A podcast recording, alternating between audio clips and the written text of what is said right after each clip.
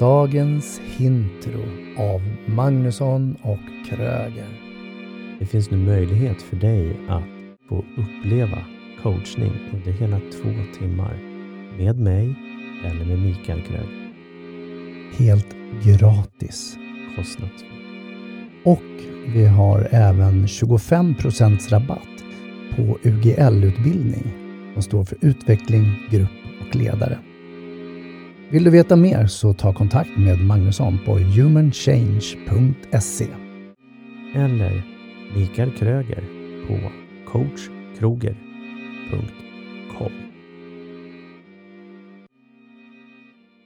Ja, veckans intro. Nu, den här veckan kommer vi prata om något som är välkänt, både som verktyg och modell, som har funnits med sedan 40-50-talet och kallas för Johari-fönster. Mm.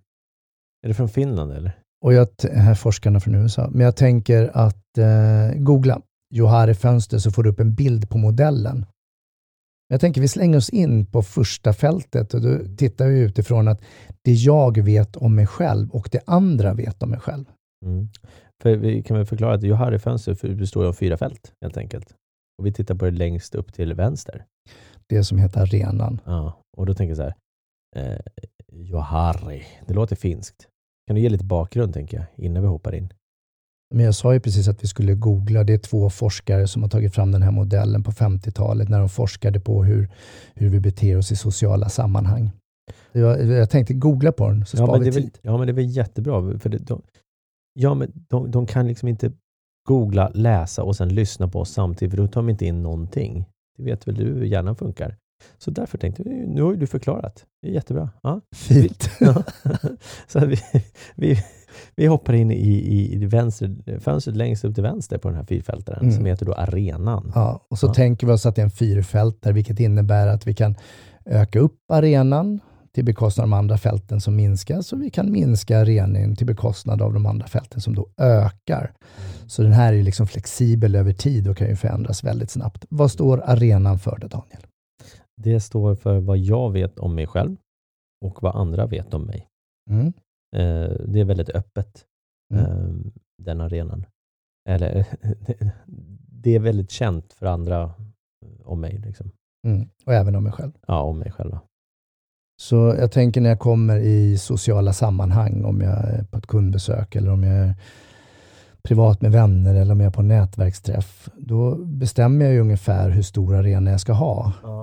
Eh, Just det, att det skiljer sig åt ja. Ja, och hur stor arena ska jag ha? Om jag glider in i ett sammanhang där ja, folk egentligen träffar mig för första gången. Det, ja, det är väl utifrån vad du känner dig bekväm med och vad du tror är lämpligt eller inte lämpligt.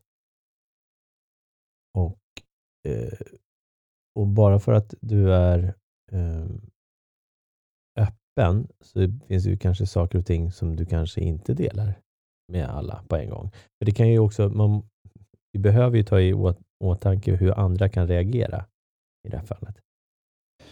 Ja, och ska vi bara titta på dig och mig så kan jag uppleva att du har en större arena än vad jag har. Det vill säga, du är mer inbjudande i samtal, du delar med dig av dina upplevelser och känslor och saker och ting.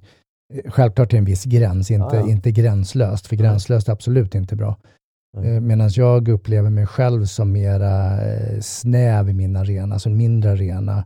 Jag frågar nog mer de andra om deras upplevelser och tankar och känslor och, och håller mig lite eh, anonymare skulle jag säga en, en stund. Mm. Eh, Men- och, men och det för mig har ingenting med osäkerheten att göra, utan Nej. det är bara det, det är ett sätt, det är en strategi som jag har. Mm. Och om vi säger gränslös, vad skulle det vara till exempel? Gränslös skulle vara om kliva in i ett sammanhang där du inte har träffat folk och helt plötsligt så laddar du av hela ditt liv på några minuter. Och eh, så här många skilsmässor har jag bakgrund. Jag har gjort, eh, varit med om aborter och dödsfall och mina släktingar har dött och jag krockar bilen. Alltså det finns ingen hejd på dig. Mm. Eh, Och i det fallet blir det en gränslöshet att jag kan ju bli rädd för dig.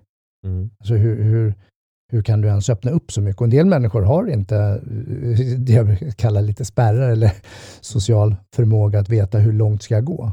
Mm. Om vi pratar sen två timmar, det är klart vi kan komma in på djupare frågor eller andra frågor, men, men just i första stunden att, att eh, ha lite reservation för att, du sa ju det, se hur tas det här emot? Mm. Är det rätt mm. sammanhang? Mm. Kom, kommer, det, kommer det landa väl? Sen kan jag inte alltid veta det, men, men det är en del. Mm. Nej, exakt. Och jag tror att eh, det, det, kan ju upplevas väldigt gränslöst om och, väldigt på något sätt sådär, arrogant på något sätt om jag bara pratar också. Mm. Som du säger, man river av alltihopa. Men, men i vissa fall så kan det ju också vara ett sätt att eh, knyta an till andra genom att öppna upp sitt fönster och dela med mig. okej, okay, jag var med om samma sak faktiskt. Mm. Jag, förstår, eh, jag kan förstå hur du upplever den här situationen nu när jag själv var med om det här. Bla bla. Och det är så relationerna skapas. Det är ju när jag vågar dela med mig mm. och ge uttryck för känslor och tankar eller rädslor, vad det nu än må vara för någonting. Då har ju, har ju du också möjligheten att öppna upp dig i detsamma och då är vi ungefär på samma nivå. Och då kan vi känna att men här verkar vara en himla schysst och trevlig individ. Intressant att prata med och det flyter på lätt. Sen vet inte jag om du har varit i möten någon gång där där du kanske börjar prata eller kanske ställer några frågor. Och så, mm. och så, och så händer ingenting med den, den andra nästan inte ens svarar på, på tilltal och du kanske mm. den här styltigheten. Mm. Ja, absolut. Och, och framförallt längre tillbaka så kunde jag definitivt uppleva det. Och då var, skedde det kanske mer i form av eh, mina sätt att ställa frågorna på. Mm. Och i vissa fall så tror jag att då handlar det om att leda och visa vägen. Att själv kanske bjuda på sig själv då?